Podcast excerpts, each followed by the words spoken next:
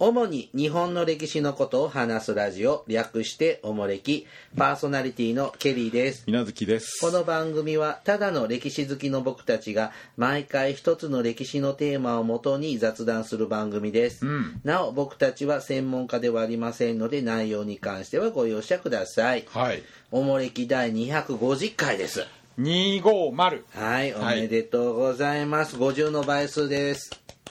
切り番だねはい、50の倍数の回ですねさあ宮崎さんまあうんまあ250回まあ大体5 50の倍数の時は何かちょっと仰々しくイベントっぽくえ ー、とすするんですけれども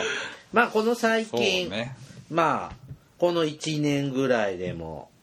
何か印象に残った回とかはありますかあ回はい回ねこの1年でも、なんだろうね海坊主騒動かなまたそんな面倒くさい ことあり立てるようなことをやめとこうはい去年はね、えー、と徳川家康会と家か、康が200回かはいはははえー、と仏像をやったりゼロ戦をやったり神道をやったり、うんうんう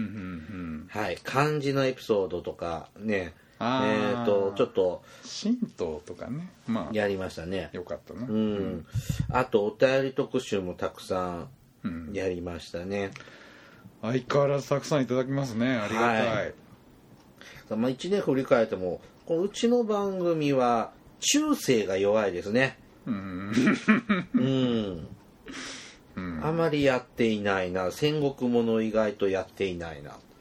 戦国は中世なのはい一応おもれき分類的には鎌倉室町安土桃山までは中世とし切っております安土桃山も中世なのはいまあ時と場合によってですが一応そんな感じになってますあそう割合は分かるんですか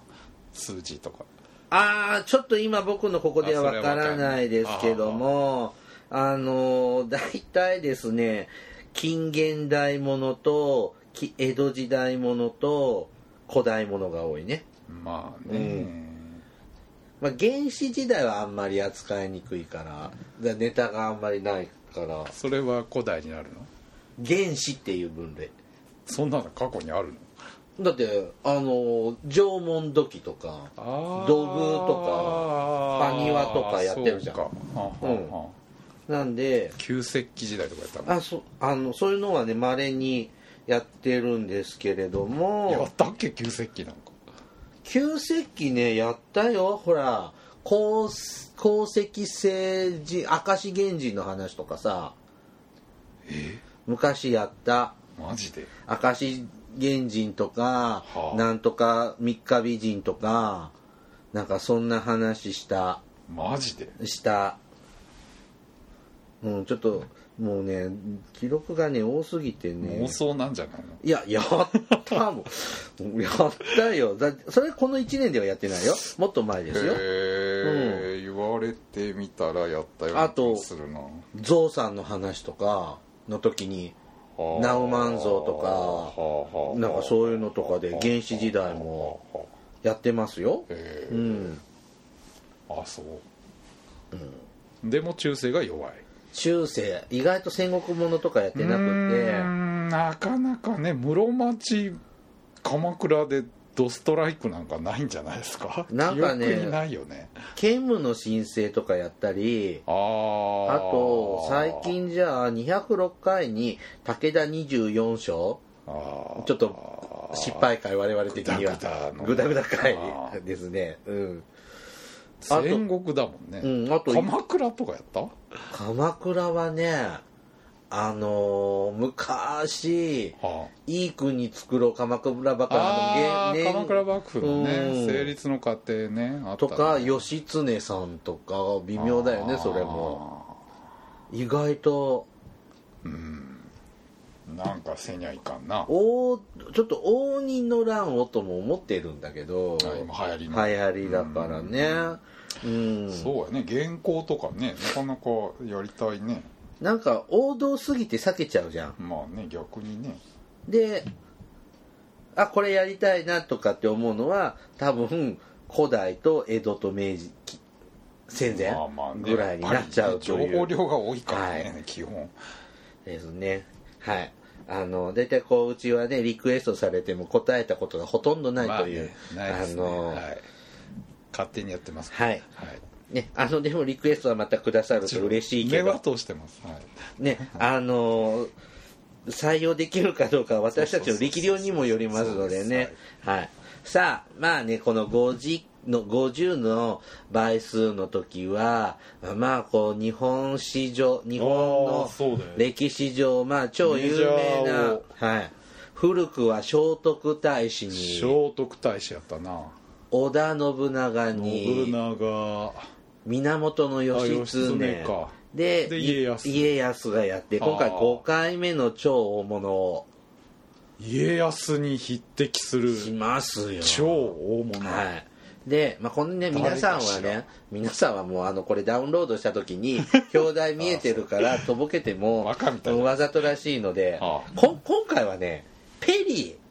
なんとーマシュー・ペリー、外国人はい、はをちょっと特集しますあへえやっぱね、あのー幕末ものの、うん幕末の話になると黒船来航うんでペリーじゃないですか、まあ一つのねすごまあく有名人なの英に国メイキングではありますけどすごく有名人なのに、うんよく知らないうんだからペで黒船来た黒船来たぐらいしか言わないけどやっぱよく聞くから、まあペリーってな誰うんというような あれベリー特集と、はいまあ、その黒船来航のエピソードなんかをちょっとまた前編後編ぐらいでうんやれたらなという企画です。でそのあ横須賀に行くと、うんペリー記念館ってあるんだってね横須賀ねなんかバスで行かないといけないような駅の近くじゃないんですけど横須賀だっけ裏側え横須賀だっけ横須賀あペリー記念館とかって。あああって行ってみたいなと思っても場所が不便そうだから行ってないんですけど 行け行けないんですよい行けないんですけど、うんあのちょっと興味のあるとこがありますであのーまあ、今回からちょっとしばらくペリーのお話をするんですけれども、うんえっ、と、まあ、ネタ本にさせていただいているのは、えーペリー来航、うん中央公論新社から出ております、うんえー西川武臣さん、前ねあの異国船の話した時はいのものその続きです、同じ人ですね、はいうんなのであの異国船はまあちょっと前振りでうんまあ本命はこのペリーさん からとそんなこと言ってなかったじあ言ってないですよ 今日のために秘めておいたんですもゃのん嘘くせえなさあななぜはあペリーはうん日本にやってきたのかうんちょっとそのアメリカの当時の事情からうんえー紹介していきます。はいで、えーとアメリカの商船と捕鯨活動、えー18世紀後半にアメリカ商船が東アジアでも活動を始めていました。うん何なんでかっていうとその目的は中国との貿易うんでアザラシやラッコだねラッコだねラッコって書いてあるラッラッコのか毛皮を売って中国でお茶や生糸うん絹織物陶器などを買い占めるうんという目的で、えーアメリカも東アジアにこう進出してしていたそうですでオランダの東インド会社に雇雇われて洋船雇われ兵士や兵士じゃないなんちゅうの船でしょ護衛船いやいやいや船自体をよその会社にこう借り上げてもらってその会社のために動くってことでしょそういう意味なのこれ、そうい乗うだか組員ごとねら雇われるんだそうそうそうそオランダに雇われるんだううん今じゃあんまり考えにくいスタイルいだやね洋服船なんかよくある話で今でもありますあるのアメリカが雇われるってあるアメリカの船が、んうん小一般の商船じゃよくやるじゃないですうか要するにーんこういうことをやってたんだって、うんまた捕鯨船ですね、うん太平洋上でクジラを追って、うん数ヶ月にも及ぶ漁をしていたうんでちなみに1824年から44年この20年間ではホノルルへホノルルへの入港した捕鯨船は、えー2000艘にもなるそうですうんラハワイを拠点に捕鯨活動中継地になるのかな、まあ太平洋の真ん中はねいい港っうてそこしかないんで、うん今大変なんでしょハワイなんで火山がなんかキラウェイ火山かなあれあー噴火してましたね噴火して確かうんなんかね溶岩が海に達してすごいねシューシューシューシュー行ってるみたいですよね行ったことありますハワイってないですよ、ないうの、ん、近いんでしょ近くはないと思うけどハワハワイ航路は船で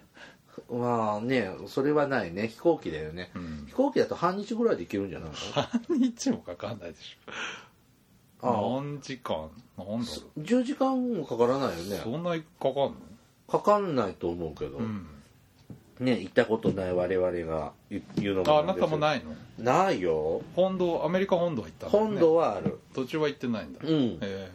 だから僕ボストンだからああじゃあ全然違う西海岸なんだえ東海岸か東海岸へえあれどうやって渡ったんだろうね何を日本からどのルート通ってはあアメリカ本土に行ってんだろうね偏西風に乗るのか飛行機なうんそれはだってほぼまっすぐでしょ理由だからハワイの上空ぐらいは通ってんほじゃらんでもき北欧の方なんか行く時北極通ると近いあってれ言うはじゃんまあヨーロッパはそうでしょうけどアメリカは太ね平洋を横断してるのかな東海岸はそうなんで下とか見なかったのこう西部のアメリカ大陸渡ってるなみたいな感じじゃなかったああそれは見た見た見た翌朝うん翌朝見たら大地しかなかった大地しかなかったうんへ写真撮っても何にも分かんないぐらいあーそう草原っちゅうのへーなんかそんなんでしたけどねあでもいきなりボストンにジャンって着いたああデトロイトデトロイトだから、まあ、大陸の真ん中五だったよ大湖のそばかうんで乗りえ換えたんだけどね、へーうん、もう随分昔ですけどね、はいえー、1844年うん米新通商条約うんなんていうのこれなんとか条約防火か条約ってのが結ばれただからアメリカと中国新王朝とのなんか条約で、うん関東福州うんあアモイうん寧波うん上海が開港したんですって、はい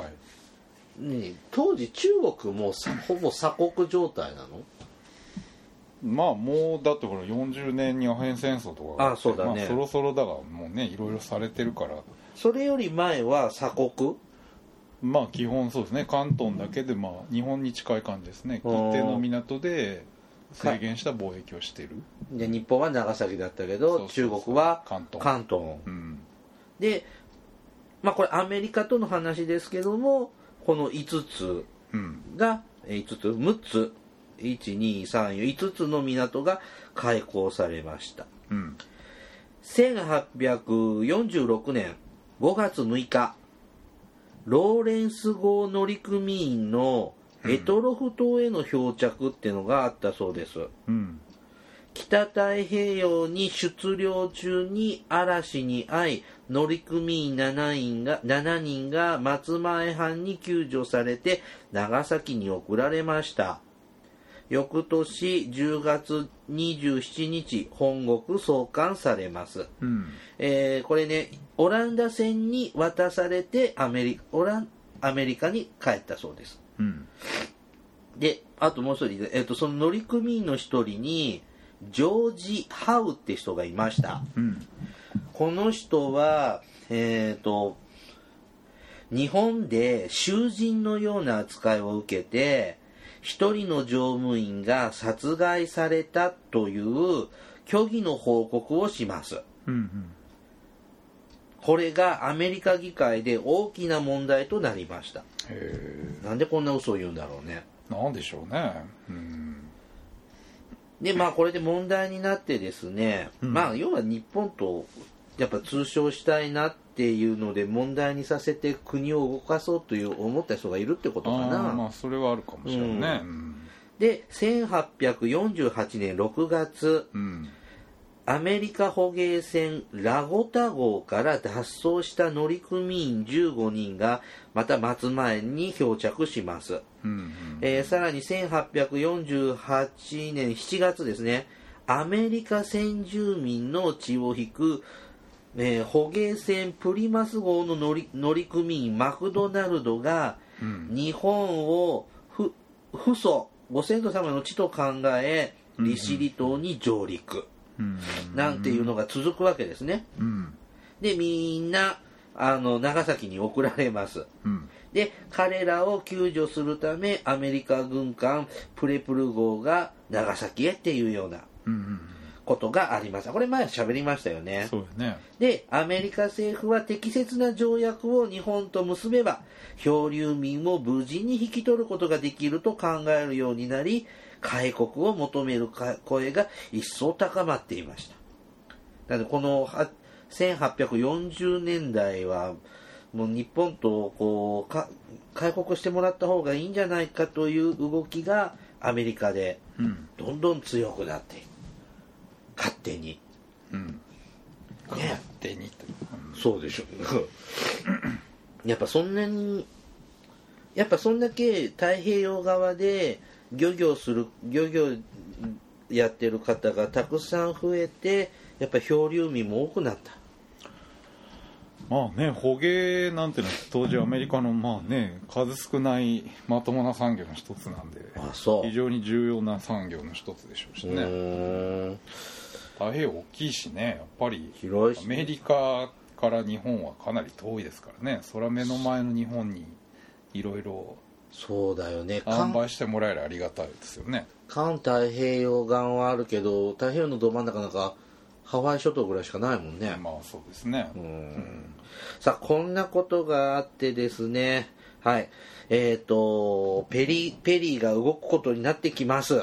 まだペリーが出てこなかっうんたはいえっ、とアメリカ東インド艦隊というね艦隊がありましてね、うん1835年おう中国日本東南アジアの海域を活活動範囲に、えー、と自国の権益アメリカ自国の権益と、えーアメリカ国民の保護を目的に設立した艦隊です、うんアメリカ東インド艦隊うん1851年11月に、えーアメリカ東インド艦隊司令長官オーリックが、えー、と更迭されましたうんなんでかはちょっと調べたけど分かりませんでしたがうんでその後を継いだのがマシュー・ペリうんーです1852年1月に内令が出ましたうんで3月に、えー、と正式に司令長官に任命されましたうんで海軍アメリカ海軍省から艦隊を率いて日本を遠征せよという命令が下ります、えーペリーはね就就任時堂々たる艦隊を率いて日本側に圧力をかける必要があると主張して10から12艘の軍艦を用意すること,、えーと海軍省に約束してもらいましたうんだけどいろんな準備不足等があって、えー、と準備は遅れます、で1852年11月24日蒸気船ミシシッピ号のみで海軍基地ノーフォーク号を出港しましたうん一艘で最初はねはいうんで後から追いかアメリカから追いかけてきたり、うんアジアで合流したりうんして、合計123456778はの艦船は、えー、と揃ったみたいです。うんはい。えっ、と、このペリー艦隊ですね、えっ、と、あ、そうか。大一番大きなやつがですね、大型蒸気船が、サスケ花子。うんサスケ忍者なんだね。いやいやいや川の名前でしょサスケ花って川の名前があるの、うんこれがね200 2450トうんンでミシシッピー号うん1692トンうんポーハタン号うん200 2415トンうんこの3つの船は当時、えっとイギリスが東アジアに配備していた蒸気軍艦よりはるかに大きな船だったんだってうんで、えー蒸気船が持つか軍事力を背景に交渉を始めようと,、えーとしたのでアジアで最も強大な軍事力を持ってペリーは、えーアジアにうんやってきます。うんでちなみにペリー艦隊この他にあと1234567 8艘船があってえっ、とこれも紹介するねプリマス号、 1回目は4隻だけでしょ来たうんでまあ、でもペリー艦隊あー日本に来るの東イはンド艦隊自体がってこと、そうそうペリー艦隊はもっといっぱい船があってあーあープリマス号989トンうんサラドガ号882トンうんサプライ号547トンうんカプリス号264トン、うんバ、バンタリア号、バンダリアなえバンダリア号う、ん700トン、マセドニアン号、うん1726トン、うんサザンプトン号600、あ567トン、レキシントン号691トンうんという、これがペリー艦隊の全部の船みたい。で、日本にやってきたの、結局ペリーさん2回日本に来るじゃないうんえっ、と、1回目に来た時は、サスケ花号、ミシシッピー号、プリマス号、サラドガ号でやってきました。うんで、2回目来た時は、サスケ花号、ミシシッピー号、ポーハタン号、うんサラドガ号、サプライ号、バンダリア号、マセドニアン号、サザンプトン号、レキシントン号うんでやってきたんだって。はい。これ船の名前ってあるんだね、ちゃんと。そらあるでしょ知ってたサスケ花号とサか。スケ花有名じゃないですかあ、そうなの1回目の時は機関でしょサスケ花子うんこのトップ3の船で、大型蒸気船で。うん大畑も有名じゃないですかあそうなのえ、当時の日本人はこの船の名前知ってたねまあ今だったらさ向こうの記録からもわかるじゃんあー鮮明ね日本側はどうだろうね把握してないのかな聞いてもわかんないよねううんんはいさあこのペリーねアメリカ本土から来るんだねそらそうでしょうんでそのペリーの旅の工程うん記録が残っていますので、うんどんなルートで来たのか皆さんも世界地図を見ながらうんみちょっと辿っていきましょうは1852年11月24日にノーフォークを出港しますあうんどこですかノフォー クは東海岸ですね西海岸じゃないもうの、うんバージニア州上の方ですねバージニアはそうですねうん独立13州そうねそれぐらいしかわからないけど、のどっかの港ねのどっかの港ど東大西洋側のうんどっかの軍港なのかねノフォークはだって今だって海軍の基地じゃないですかあそうなんだ、うんはいで一番北の端ぐらいですねアメリカのうーんカナダの国境が近いってことそうですへねえこれ11月24日に出て12月1852年12月11日にうんマデイラってとこに着きますうんどこですか嘘違うなそんなことないな真ん中ぐらいですねえ ノーフォーク はノフォークはアメリカの真ん中ぐ真んら中いバージニア州だからそうですねちょうど真ん中ぐらいですね高ぶりで喋っておりましたここ ああ本当だニューヨークにニ近いのューヨークフィラデルフィアの方ニューヨークの南フィラデルフィアさらに南、そうやねあなたのボストンはもっと上だよね一番端ぐらいですニねューヨークから4 5 0 0キロ離れてたうから、ん、ちょうどこうフロリダとの真ん中ぐらいですあーな、はい次12月11日にマデイラに着きますマデイラ諸島はでしょ大西洋のこの真ん中の島ですねそれこれこれアフリカ大陸にアフリカ近いにところ近いところですね、うん、あーそうすると、えー大西洋突き切ったってことですな渡ったんですねうんでここで4日間休んで、うん1800年越えて1853年1月10日に、うんセントヘレナ島セントヘレナ島どこセントヘレナはナポレオンが流刑のとこ知らない流されたとこうーんアフリなんかカの沖合ですえーっとギニア湾ギニア湾の下ギニア湾うんの下下の方ねまあまアトランティス大陸とかありそうなとこだよねうんまあねはいで1月20あえっとこのね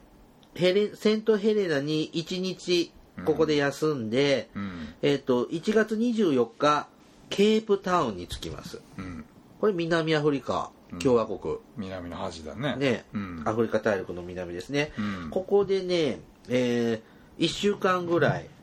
休みますうん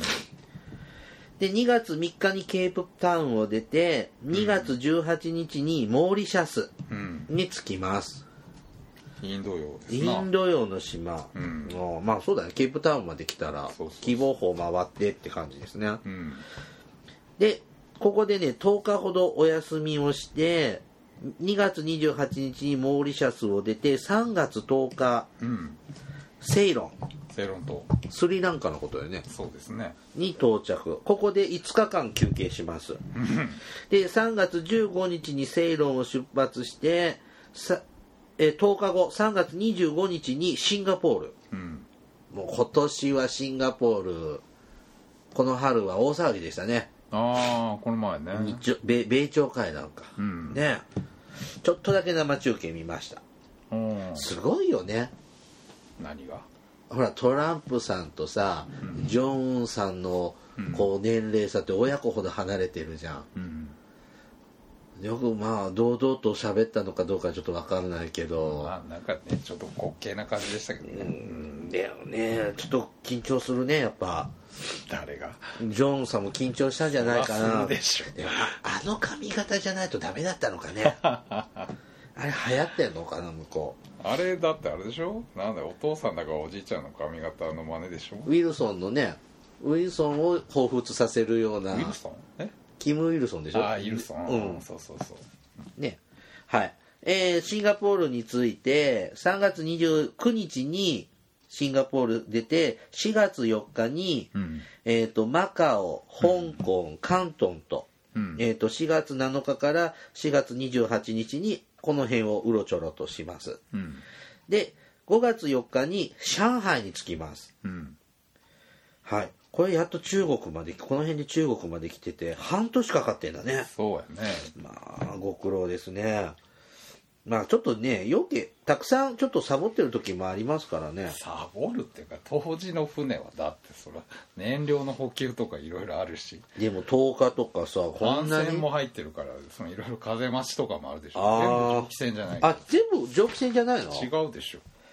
あじゃあさサスケ花とかミシシッピサラとかトガとはプリマスっていうのは帆船ですそんなんで蒸気船と一緒に来るの追いいやつけなだかいじゃらない当時の蒸気船っていうのはそんな外洋蒸気でガッていくんじゃなくてう外洋はもっぱら帆船は帆で走るんですよんあそうなそのの港の中のこうキュキュキュって入ったりするとこはなかなか風だと難しいじゃんうんうんそういうとこだけ蒸気でピュピュっていけるうん電動アシアシスト付き自転車みたいなもんだそうそうそうねもっぱらは帆船なんですよ当時そうなんだだからこんなに時間かかるんそだうそうねそう風待ちがあるからどうしてもはあね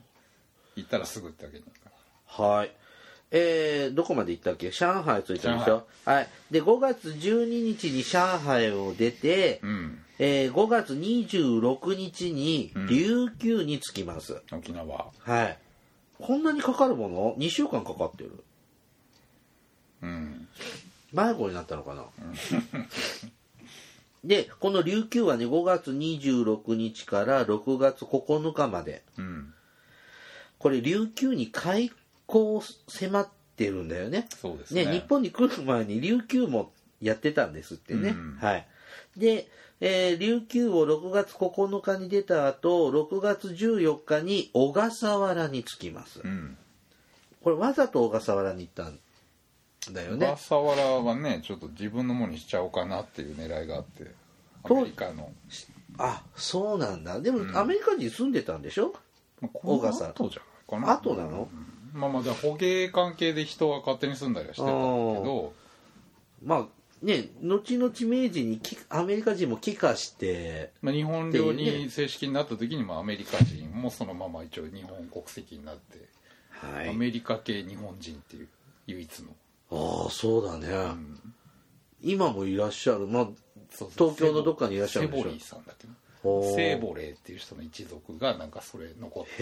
えセボリさんっていうなんかがその小笠原には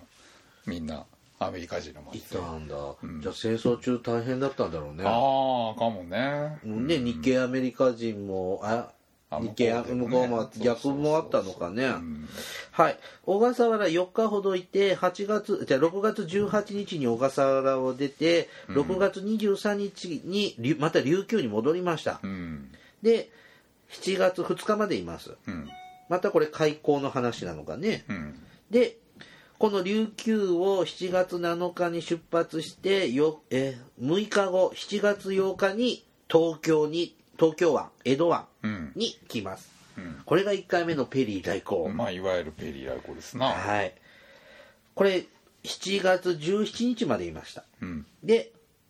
また来てねっていう話をしてペリーは1回帰ってくるんですよねまた来てねうんそうでしょまた来るからよかいや手紙は受け取って返事を1年後って話だかでらすまねた来てね じゃんまた来てねなん誰もいや来なくて来なくていいけどかどうしてもっていうなら来いってだけはい、はい。で、7月25日に琉球に着きます。で、1週間ほどお休みをして、うんえっ、と、8月1日に琉球を出て、8月7日にマカオ、香港、関東うんと中国に、えー、と戻ります、はい8月7日から翌年1月14日までマカオ、香港、関東にいます。うん半年近くうんサボってるんですねいやサボってってあれでしょ1年後にまた行かないといけないからだってその間も違うとこ行きゃいいじゃんね891011112時間潰しというか5ヶ月半もうんサボってましたペリーはうんはい1854年1月20日また琉球に来ますうんで2月7日まで23週間いますうんで2月13日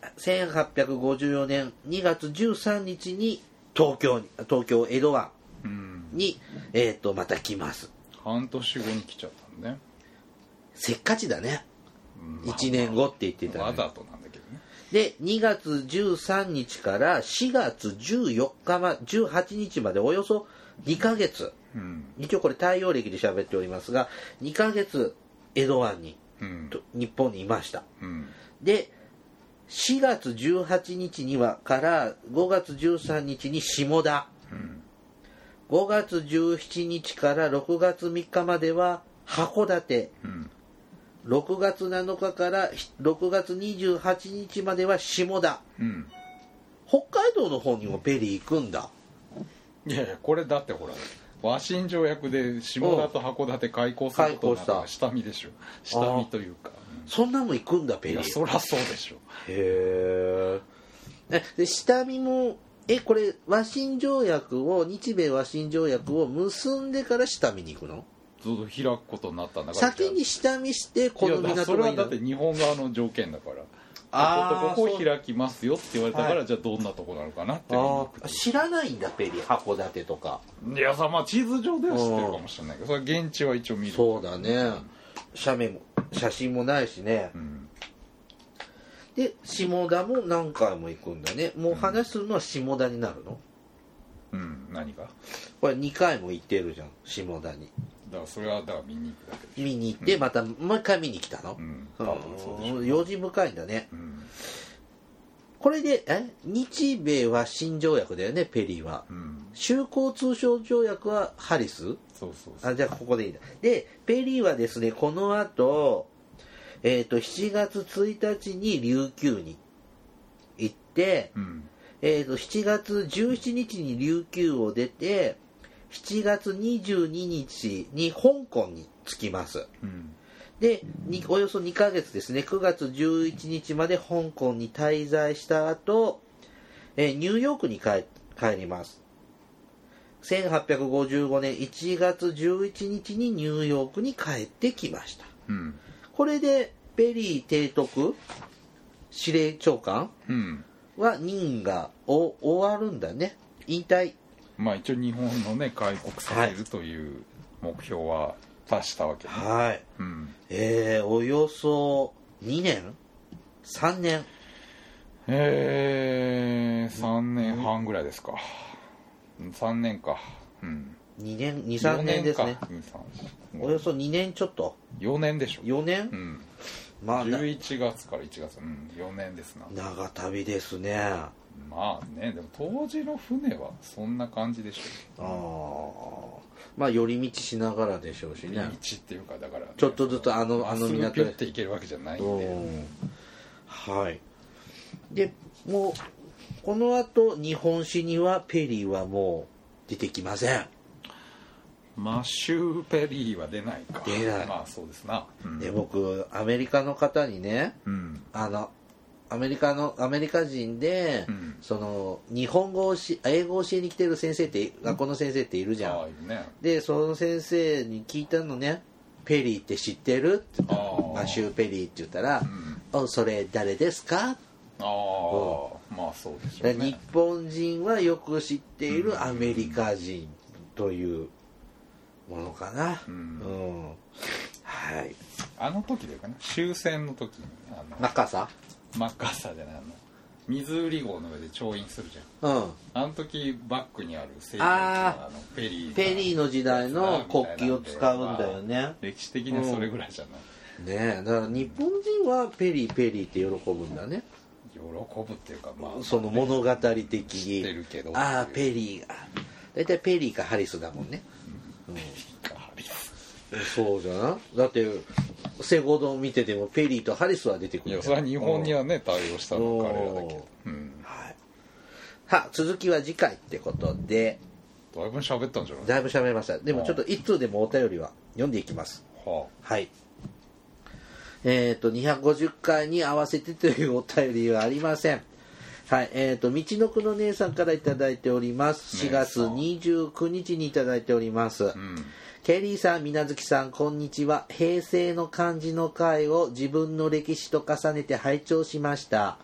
えー間近な歴史を振り返るのもいいものですね。うん阪神大震災の2、3年後にこ神戸を訪ねました。仮設住宅はまだあり、明石天文台の時計は止まっていました。サリン事件もカレー事件にも衝撃を受けました。北海道拓殖銀行は札幌に住んでいた頃には身近にありました時が過ぎれば平成の時代も遠い歴史の一コマ年表の一単語になってしまうんでしょうね今ならまだ事件として思い出すことができます次回も思い出話に花を咲かせてくださいね水月さんの声が急に若くなり驚きました最近ススカパー銀河で三国志が始まりました金属の杯で酒を飲むシーンがよく出てきます、えー布に書いた手紙木の巻物三国志の時代も通常には紙は使われてないのですね中国朝鮮半島日本を重ねると歴史が立ち上がって見えて面白いですといただきましたうん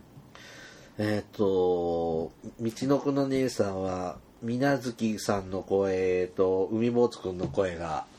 ちょっと区別がえそうなのついてらっしゃらないんですマジねでそうここのこのお便りをいただいた時あーはこの段階でははい本当にはい、後そういうこ日となのあの違うお便りがあー届そういなてんだおりますけれどそもれね。は失礼しました、はいね、あのー平成の漢字の回ね、平成初期の時代をちょっと喋ってたんですけどね、もう30年、2、30年前ですね、阪神・淡路大震災や、サリン事件とか、カレー事件とかね、うん宮崎さん、平成でなんか印象に残ってる事件とかあります平成ね、まあそれこそ本当に昭和から平成になる時かな、うん昭和天皇がね亡くなって、うんあの時ずっとやっぱりね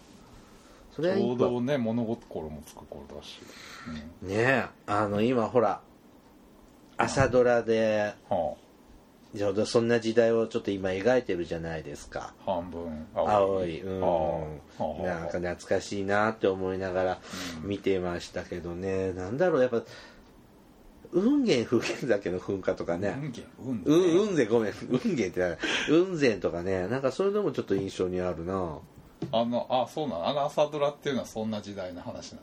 のうん今1990年ぐらい半分青いははあでじゃああそうか、うん雲仙のさあの噴火でさうん朝ドラのさ当時やってた「君の名は」あああ鈴木京香うんあれ本当は雲仙も舞台だけどあそうなうの、んへえあのー浜口さんとうん別れてあの雲仙に行っちゃうんだけあどそうなんや、うんでダメになっちゃったダメだから伊豆って場所変えちゃったんだよねっていうと、えうんもとも鈴と木京香版はねそううなんんやへそうなの真知子さんはねっていうのがありましたけどね、ーうんね、またあの平成の回もね、またやりますのでね、お楽しみにしてください。うんはい。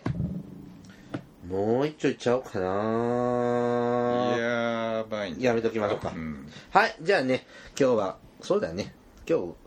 事務連絡もあったからね。長いよはい。うんじゃあ今日終わります。はい。おもれきではリスナーの皆様からのお便りを募集しています。えーお便りテーマがあります。あの時代に行ってみたい、あの人に会いたい、おすすめの歴史漫画や歴史小説、大河ドラマなど、えーて歴史ドラマや映画の思い出や感想、戦争の体験談など、他にもいろいろとお便りて、お便りのテーマがあります。えー詳細はおもれきのブログをご覧ください。はい番組へのお便りは、E メールまたは Twitter のダイレクトメールでお送りください。メールアドレスは、おもれきアットマーク、あ、ごめんなさい。メールアットマーク、おもれき .com。ツイッターはひらがなでおもれきと検索してください。あの、ツイッターはね、ダイレクトメールでくださいね。ああダメですよあの、他のはね、ケリーさんも水無月さんもいい加減なので、ちゃんと、なんか返信とかしてくださる方、うんたまにいらっしゃる「おまれき聞いてます」とか、うんうん、あまりうんちゃんとまめにチェックしてないのでダイレクトメールでダイレクトメールとかはあの来来たたららツイートでってことツイートとかはうん基本ノーチェックあなんで俺見てるよちゃんとあそうですか僕はもう英語サーチよくしてるから、本当にそうそうそうもう全然ほったらかしなのであのへ番組でも紹介しないしあの返事もしないことも多々ありますので、うんはい、あの何かしらをご用事の方はお便り、ま、E メールまたは Twitter のダイレクトメールでうんお願いします。はいはい。えー、また YouTube ではね、おもれきの過去の回を配信しています。こちらでもおもれきをお楽しみください。はいそして、おもれきグッズに関しては、特設サイト、おもれき .com うんをご覧ください。はいまだ好評発売中ですね。そうやねはい。では、また、ポッドキャストでお会いしましょう。さようなら。さよなら